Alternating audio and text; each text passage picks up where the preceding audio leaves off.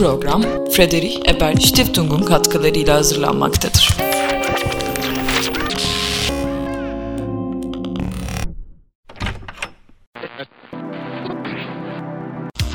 Anlatsam roman olur.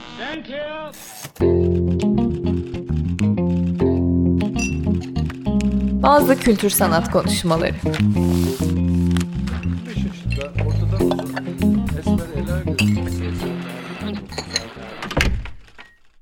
Medyapod ağından herkese merhaba. Ben Nida Dinçtürk. Anlatsam Roman Olur'un yeni bölümündesiniz.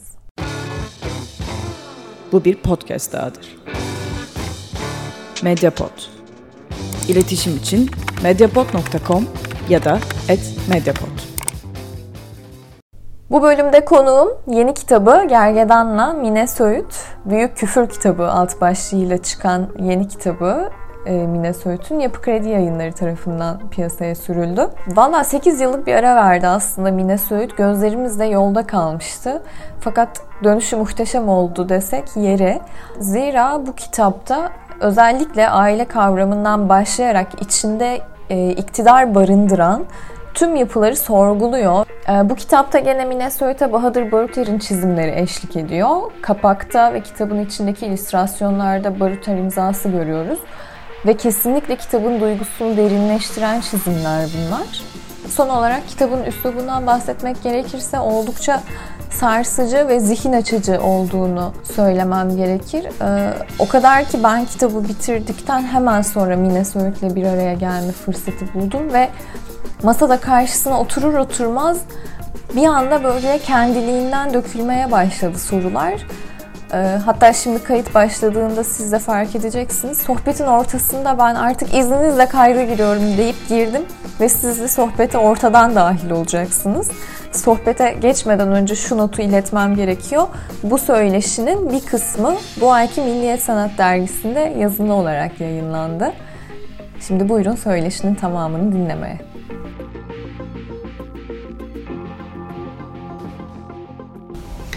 Siz şey konusunda ne düşünüyorsunuz? Doğurmak mıdır anneyi anne yapan? Bu konudaki fikrinizi çok merak Yok, ediyorum. hiç değil. Tam tersine anne olmaya uygun kadınlar var e, ve baba olmaya uygun erkekler. E, Onların tabii çok kişisel bir şeyden bahsediyorum.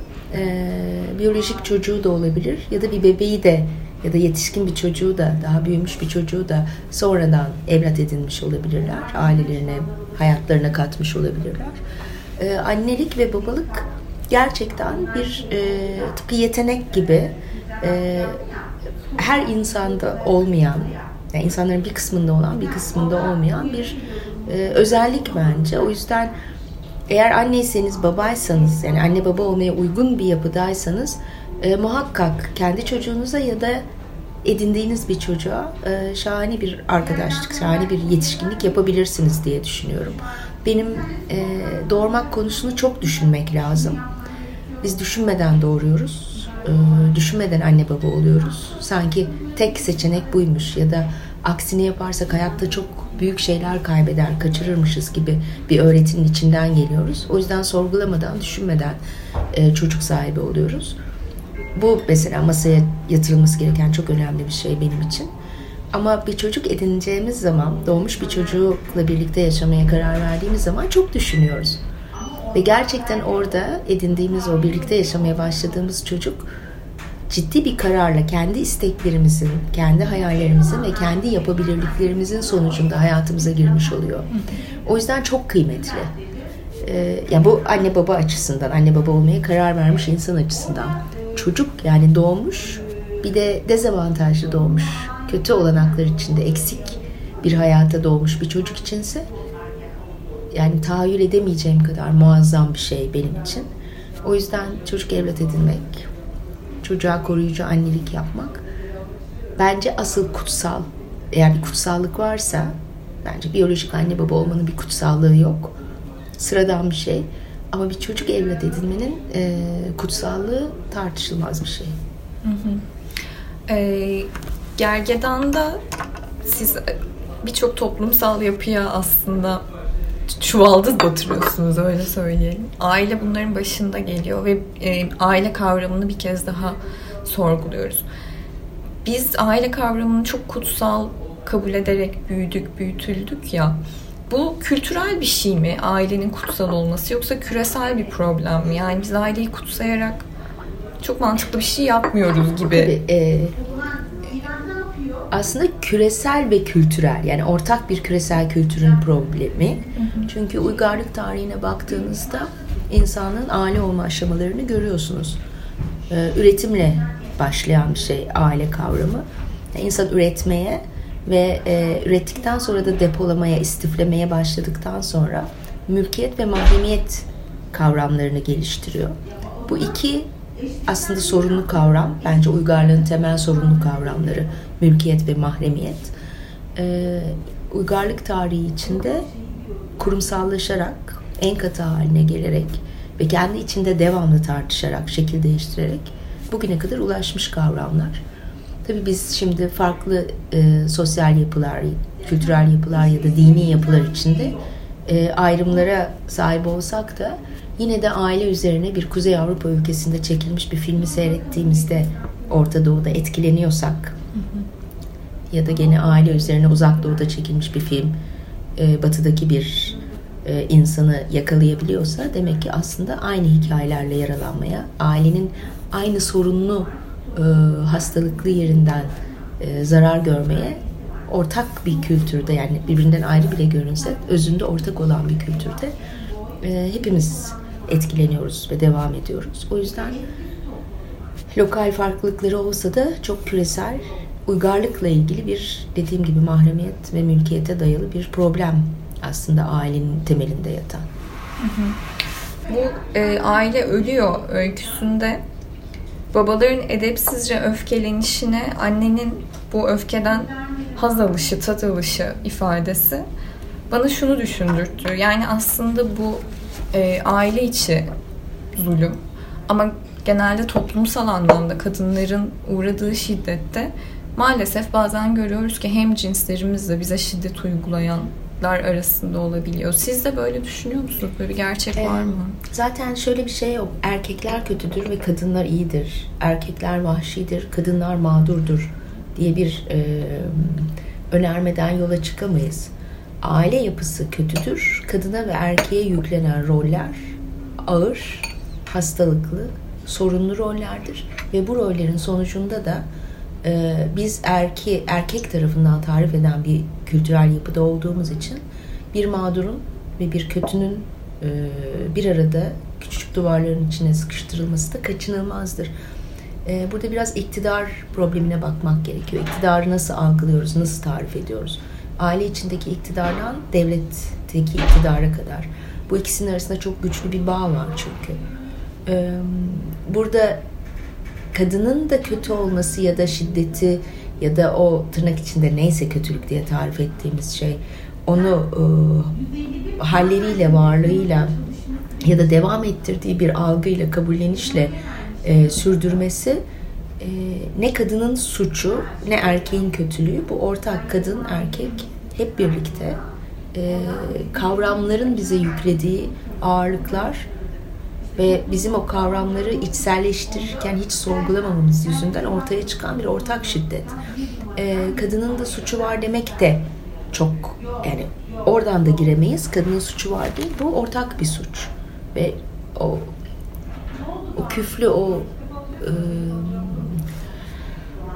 o sorunlu yapıyı e, hep birlikte işte onaylayarak, susarak, değişmeyeceğine inanarak, korkarak, korkuyu içselleştirerek hiç soru sormayarak, itiraz etmeyerek hem erkek hem kadın birlikte götürüyoruz. Çünkü bence aile içi şiddette e, bir tık uzaklaşıp baktığınızda meseleye erkek de mağdur.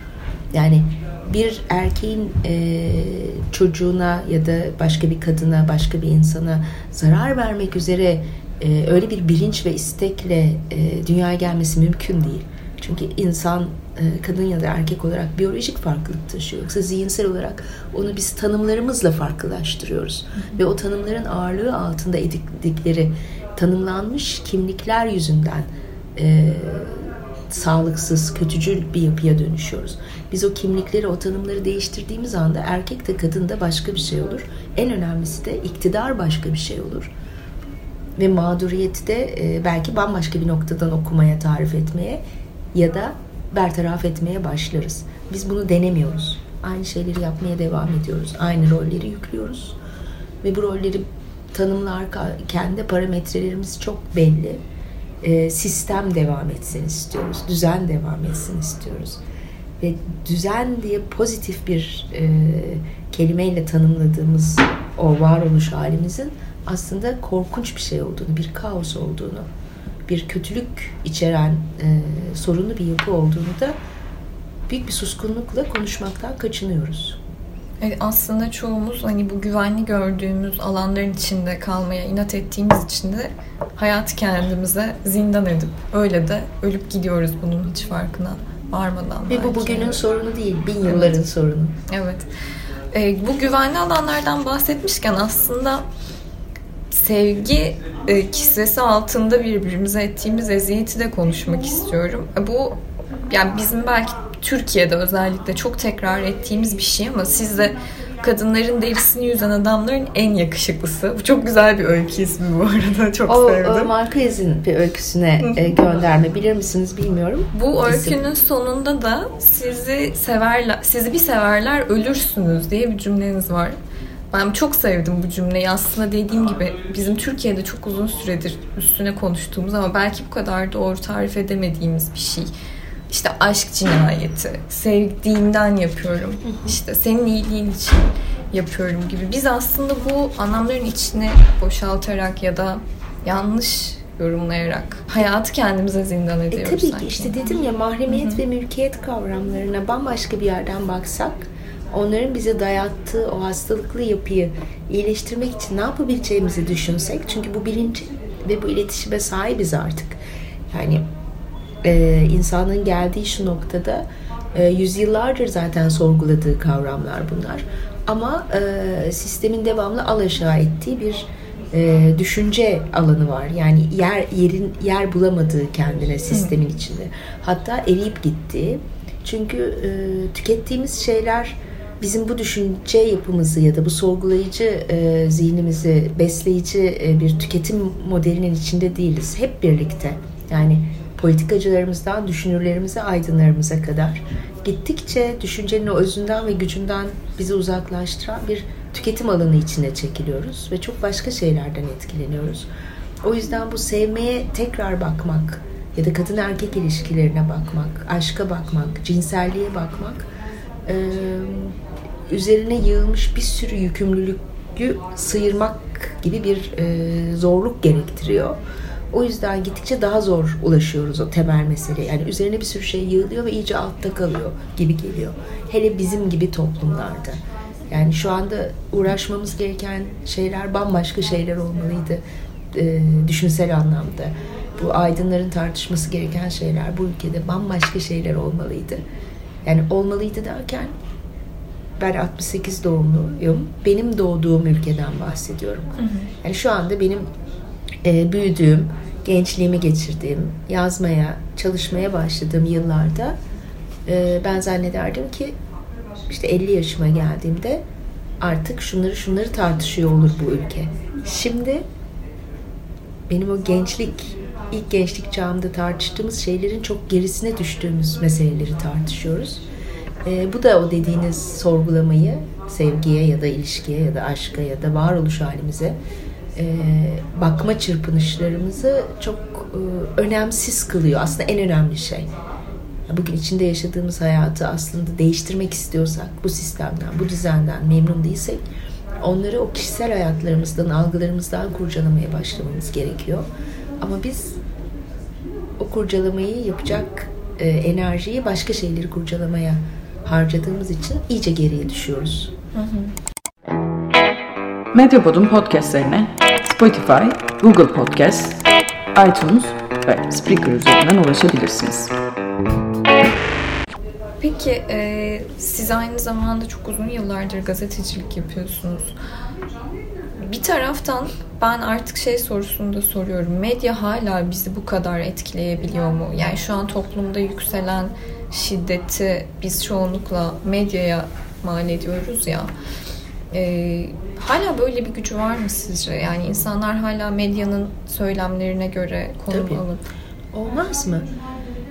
Ee, şöyle düşünün. Şimdi medya tüketicisi ikiye ayrıldı. Yani bir sosyal medya kullanan e, ve artık gazete okumayan, televizyona daha mesafeli yaklaşan ama sosyal çünkü sosyal medyada önemli. Sosyal medyadan beslenen bir kesim var. Bunlar daha okumuş, daha kültür düzeyi yüksek bir kesim. Bir de hala televizyondan özellikle ve gazetelerden beslenen, e, kültürel olarak daha farklı bir yerde duran e, bir kesim var. Zaten bunun çatışmasını yaşıyoruz ve iki tarafta sorunlu. Yani biz sosyal medyadan beslendiğimizde çok ajite olabiliyoruz. Tüm aklımıza, e, değerlendirme, ölçme kabiliyetimize, e, şüpheci yaklaşımımıza rağmen orada bir başka bir kirliliğin içinde fazla bir e, yanlış şeylerle aşite olabiliyoruz. Duygularımızla ve heveslerimizle ve itirazlarımızla çok oynayan bir kendiliğinden sorunlu bir yapı oluşabiliyor. Yani çok dikkatli olmamız gerekiyor oradaki tüketiciliğimizde. Diğer tarafta da hiç sorgulamadan e, o tek ele geçmiş medyadan öğrendiği e, oradan kendisine ulaştırılan bilgiyle bütün hayatını şekillendiren, korkularını, isteklerini, değerlerini yeniden şekillendiren bir kalabalık halk kitlesi var. Şimdi bu ikisinin çatışması zaten ülkenin temel sorunuyken aradaki uçurum çok artıyor ve iki tarafta tekrar uzlaşamayacak kadar birbirinden uzaklaşıyor.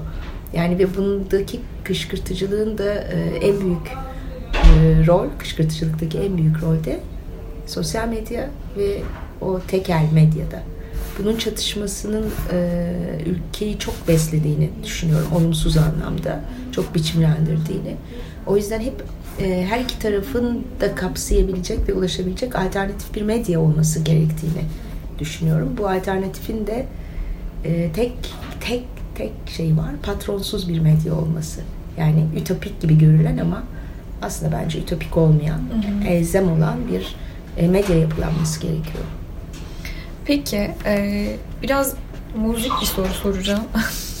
Haberlerden de bahsetmişken.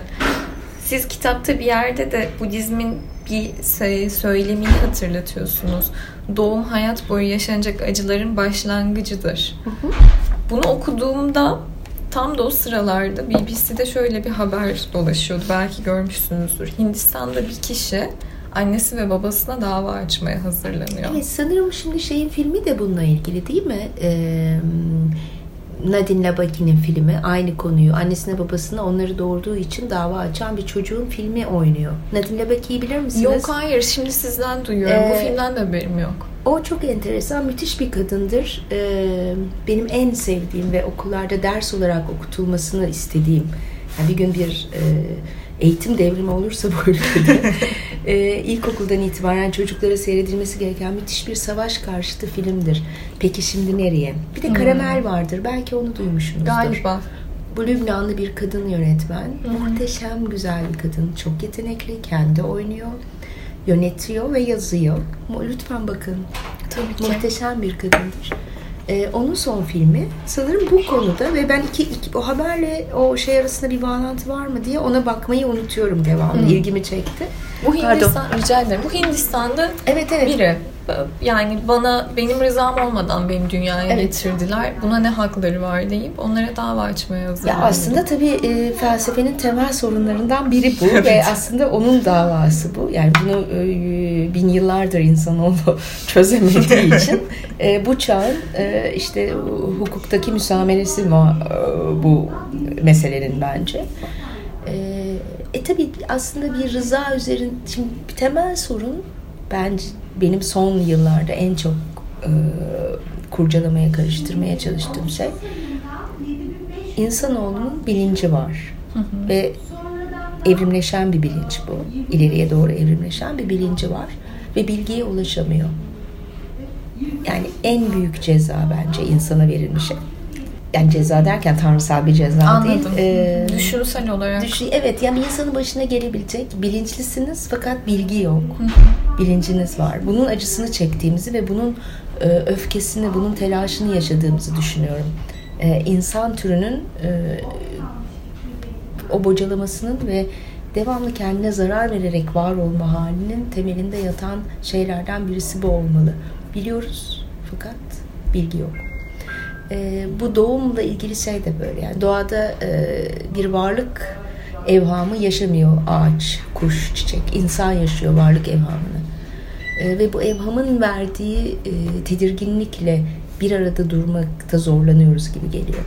O yüzden e, doğum aslında yani çoğalmak tek varoluş şekli bütün canlılar için şu algıladığımız ve bildiğimiz evrenin içinde varoluş halimizde e, buna bu kadar büyük anlam yüklemememiz gerekiyor ve ama ölüme de yüklemememiz gerekiyor. Her ikisini de bir olağanlık içinde yaşayıp öncesini sonrasını düşünmeden var olabilseydik eğer diğer canlılar gibi yani sorularımız olmasaydı bir bilginin peşine düşmeseydik e, belki daha uyumlu ve huzurlu ve daha başka boyutta bir e, hayat oluşturmuş olacaktık. İşte bizim sorunumuz bu bilme, bilinç ve bilememe halinin yarattığı tedirginlik ya da hırçınlık gibi Hı-hı. geliyor. O yüzden e, bu da o halin sorusu. Neden dünyaya geldim? Ya bir neden olduğunu zannediyoruz. Ya da bir neden olması gerektiğini bilecek bilince sahibiz ama neden yok. Cevabı yok. Yanıta alabileceğimiz, yani bilincimiz o yanıta doğru gidemiyor. Belki de yok. Ama biz zannediyoruz ki soru varsa yanıt da vardır. Çünkü rasyonel düşünce bunu gerektirir. Rasyonel düşüncenin yaktığı bir zihin bu zihin. Çünkü ya benim de so eğer inançlıysanız zaten irasyonel düşünüyorsanız dogmatik inançlarınız varsa böyle sorularınız ya da e, çatışmalarınız olmuyor ama hayata rasyonel bakıyorsanız benim gibi e, inançsızsanız bu sorularla yanıyorsunuz. Çünkü bilinciniz var fakat bilgi yok. Bu durumda hangisi konforlu oluyor bilemiyoruz tabii. E, ikisi de birbirinden konforlu değil. Çünkü aynı hayatı yaşıyoruz. Yani e, rasyonel düşündüğünüzde de inançlı biri kadar e, kendinize sığınabilecek alanlar bulabiliyorsunuz. Kendinizi yatıştıracak şeyler buluyorsunuz. Ya da inançlı biri de çıkmazlarda büyük acılar çekebiliyor. O yüzden o konuda bir eşitsizlik yok bence. Çünkü inançlı ya da inançlı olmamak e, varoluşun problemi değil, insanın problemi ve dönemsel bir problem. O yüzden çok derin bir problem değil. Yani günü şekillendiriyor, hayatı şekillendiriyor ama inancın hiç olmadığı zamanlar var. Yani insanların insanlık tarihine baktığınız zaman e, dinlerin de evrimleştiği ve e, yani tarihi olan bir şey inanç din. O yüzden bir inanç öncesi zaman olduğunu biliyoruz. İnanç sonrası zaman da olacağı için bu çok dönemsel yani bizim tahayyül edemeyeceğimiz kadar uzun yılların ama sonuçta ölçülebilir zamanların problemi inanç. O yüzden temel problem değil aslında. Bugüne baktığımız zaman problem. Ee, o yüzden inançlı ve inançsız insan arasında bir acı ya da huzur, konfor ya da konforsuzluk farkı gene bugünkü e, şu kısa insan ömrü içinde değerlendirebildiğimiz hayattan baktığımızda bir altına metin yazabileceğimiz bir başlık. Yoksa insanlık için aslında o da sorun değil. Medyapod'u desteklemek için patreon.com slash medyapod. Peki şey konusunda ne düşünüyorsunuz? Şimdi Gergedan'da da bütün öykülerde hissedilen ve bizim aslında bugün e, gündelik yaşamımızda da hissettiğimiz ciddi bir baskı. E, eğitimden dolayı, inançlardan, politikadan, belki ekonomiden, birçok şeyden.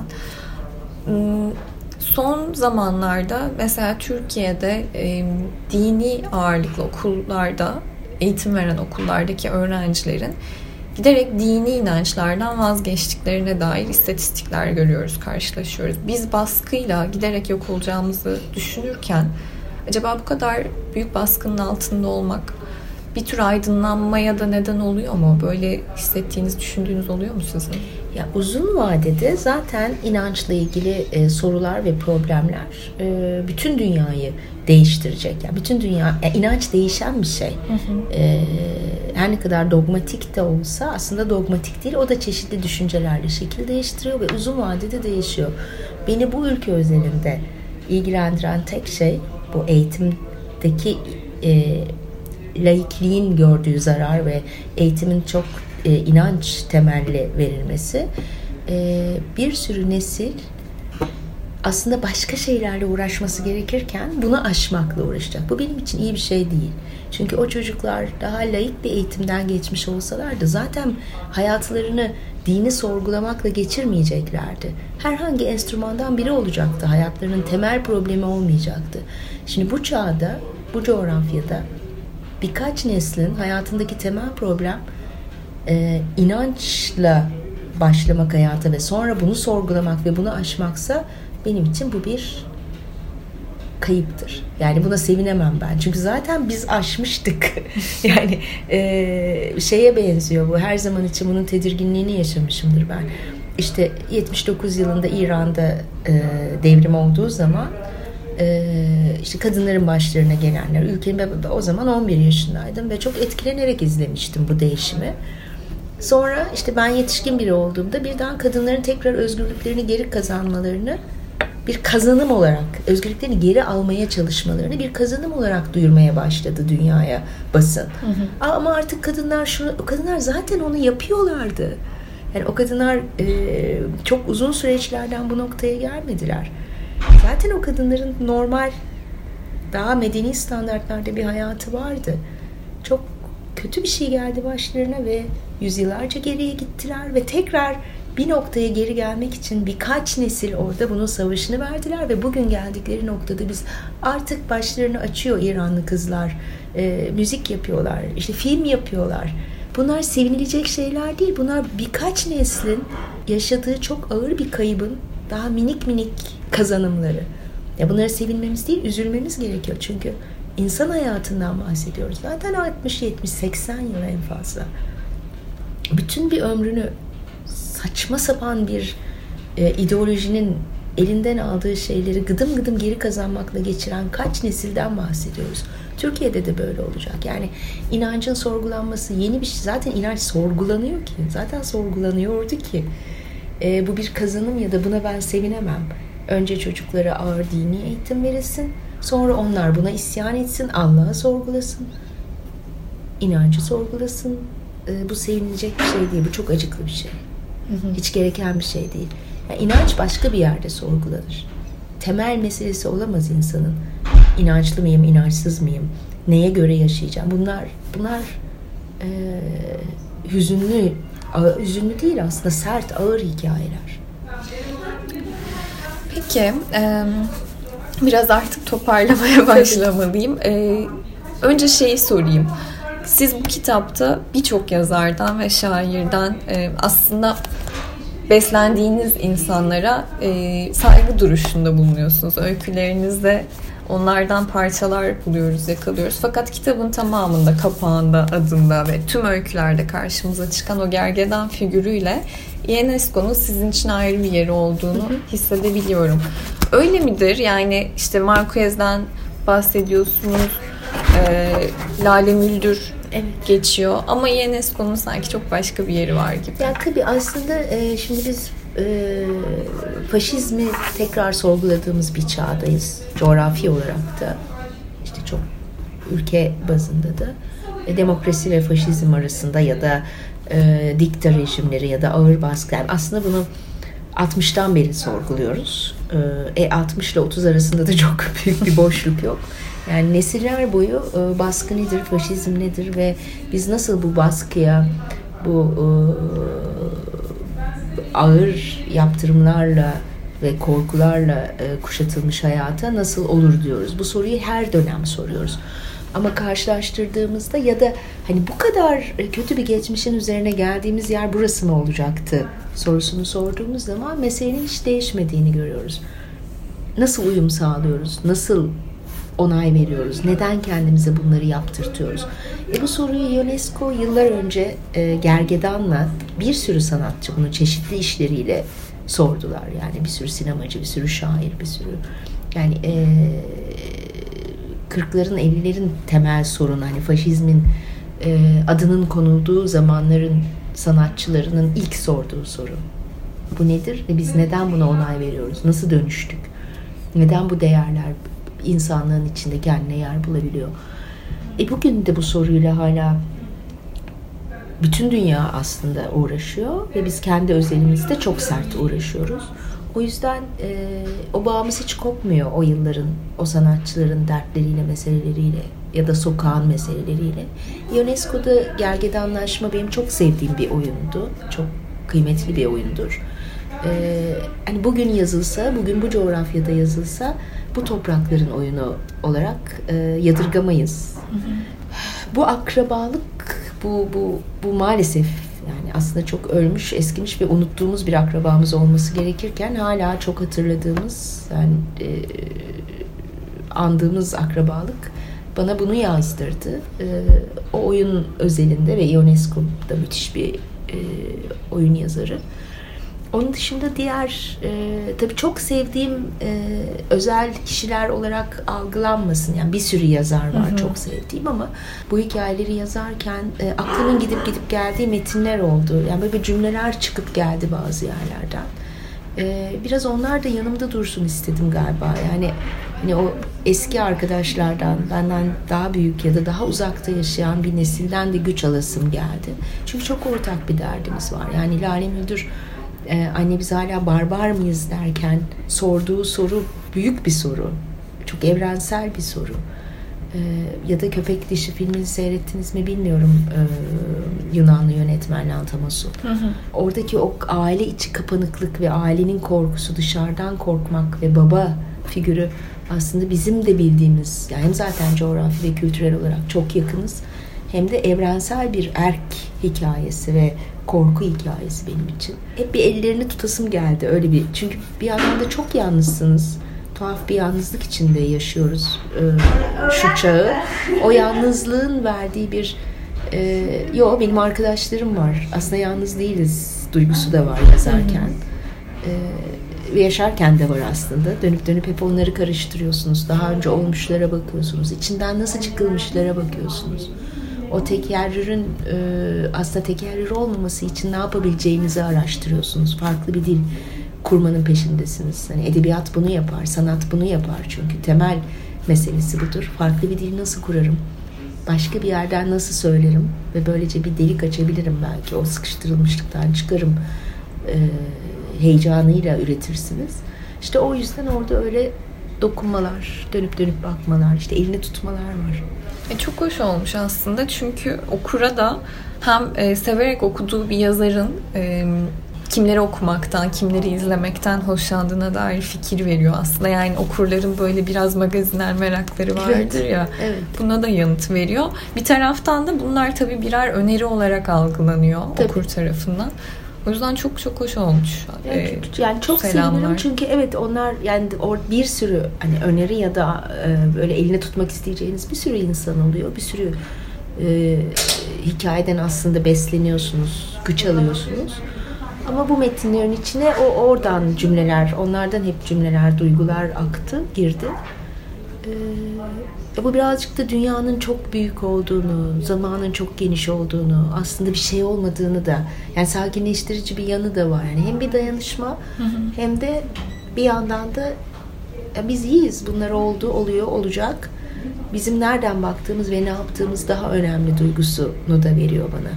Yani yazarken ya da böyle metinleri okurken de. Peki, e, son olarak ben kapaktan ve illüstrasyonlardan bahsetmek istiyorum. Bu sizin Bahadır Bey'le ilk çalışmanız değil. Siz evet. Birçok kitapta aslında. Bütün kapakları Bahadır E, yaptı, çizdi. Yani ilk baştan beri Adalet Çimcoz hariç kitap kapaklarını Bahadır Börter'in bir deseni bir şeyi, bir çalışması oluyor. Hikaye kitaplarında da Deli Kadınlar'da başlamıştık. O zaman ben kitabı yaparken o demişti ki ben de bir şeyler çizsem mi kitaba? Onun fikriydi ve ben çok sevinmiştim e, oturup hikayeleri okumadan ama duygularını bilerek E, o desenleri, o resimleri çizdi. Sonra bu hikaye kitabını yaparken de gene ben bu sefer e, yani o kadar güzel bir boyut kazandırmıştı ki deli kadınları o görseller. Bunda da olsun istedim. Çünkü gergedan da güçlü bir imge, görsel olarak güçlü bir imge ve üzerine bir sürü soyutlama yapılabilir bir imge. Ee, o yüzden Bahadır buna da oturdu ve bir gergedan üzerinden ve o benim anlattığım duygular üzerinden bir şeyler çizdi. Çok hoş olmuş ama yani sizin çizdiğiniz çemberin içini boyuyor ya da o çemberi tamamlıyor diyebiliriz. Peki Gergedan'ı değil kadın hikayelerini devamı olarak düşünürsek hata mı ederiz? Ya orada çok kadın odaklıydı ama bir iktidar sorgulaması vardı. Gene bir kurduğumuz düzene karşı ne söyleyebiliriz arayışı vardı. Ee, bunda da aynı şey var ama benim bütün yazdıklarımda bu var temelde, özünde. Hep bir iktidar, hep bir sistem soruşturması ve biz nerede hata yapıyoruz? Neden bunları kabul ediyoruz sorusu. Bana yazdıran soru bu. O yüzden romanlar da aslında e, bir yerden birbirine göbekten bağlıdır bu hikayeler gibi. Ama tabii e, deli kadınların tam devamı gibi değil. Bence aradan geçen 8 zamanda ben 8 yıllık bir süreçte ben de çok değiştim. Ülke de çok değişti. E, bu iki değişim üst üste gelince ister istemez yazınız da diliniz de değişiyor. Bakışınız da değişiyor. Bir de ülkenin yaşadığı değişim çok sert bir değişim oldu.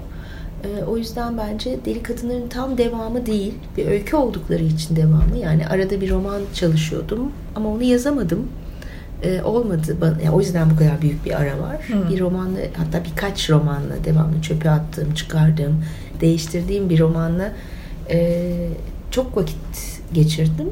E, sonra arada öyküler birikti ve e, tam devamı değil bence birazcık daha e, farklı bir yerden bakıyor bu kitap. Ama bir öykü kardeşliği var. Gene bir aileye ve insana bakış ve sorgulama var. E, sanki birazcık daha sertleşmiş bir öfke ve e, dil var bunda. Öyle biraz daha bilenmiş. Ama bu da kaçınılmaz. Yani yaşadığımız hayatın bilediği bir e, değişiklik var bence. Peki, yani bana kalsa ben daha sizin çok oyalarım ama yani sizin son olarak Gergedan için ee, bunu da söylemek isterdim. Bu konuşmak istediğim bir şeydi. Yo, siz çok güzel şey sorularla gelmişsiniz. Ya, teşekkür, teşekkür ederim. ederim. Çok sağ olun. O zaman burada bitiriyorum. Tamam. Çok teşekkür ederim. Evet Anlatsam Roman Olur'un bir bölümünün daha sonuna geldik. Bir sonraki bölümde görüşmek üzere. Medyapod'u takipte kalın. Bağımsız medyaya destek olmak için patreon.com slash medyapod. Medyapod'un podcastlerine ulaşmak için Spotify, Google Podcasts, iTunes ve Spreaker'a bakabilirsiniz.